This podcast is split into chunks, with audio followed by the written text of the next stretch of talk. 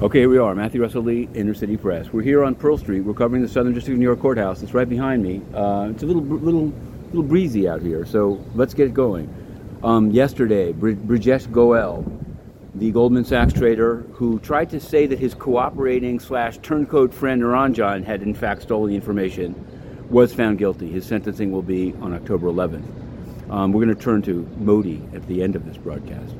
Um, Stephen Buyer, the Indiana congressman who was previously convicted at trial before Judge Berman of insider trading, the government wants 36 months imprisonment. He wants home confinement. 36 months might be what they'll ask for in the case of of um, Goel, although I think that they may think he was more of a perjury guy than uh, did. It'll be an interesting com- comparison. In the state case of Taxstone, A.A. Darrell Campbell. We covered his uh, sentencing to 35 long years upstate earlier this week, but yesterday there was a federal filing. He has a federal gun charge. They've asked for more than 90 months, but it will be concurrent to the 35 months, so it won't be a cherry on the sundae. You can find that story on Inner City Press.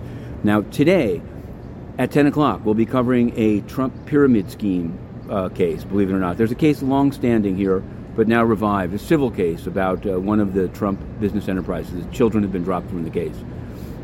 There's a guy called Brandon Fellows. He's a January 6th uh, defendant that's trying to represent himself. We're going to try to cover that. Watch this feed. And also uh, Saipov. He was the terrorist for the West Side Highway sent out to Colorado, but they want now $100 a month commissary for him, candy and calls to Uzbekistan.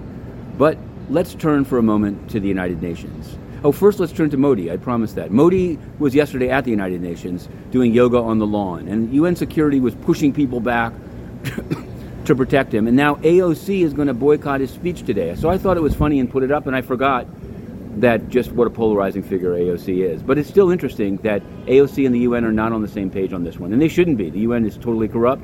Please look at the email of Pramila Patten that we published exclusively today to see just how corrupt the United Nations is. To be continued.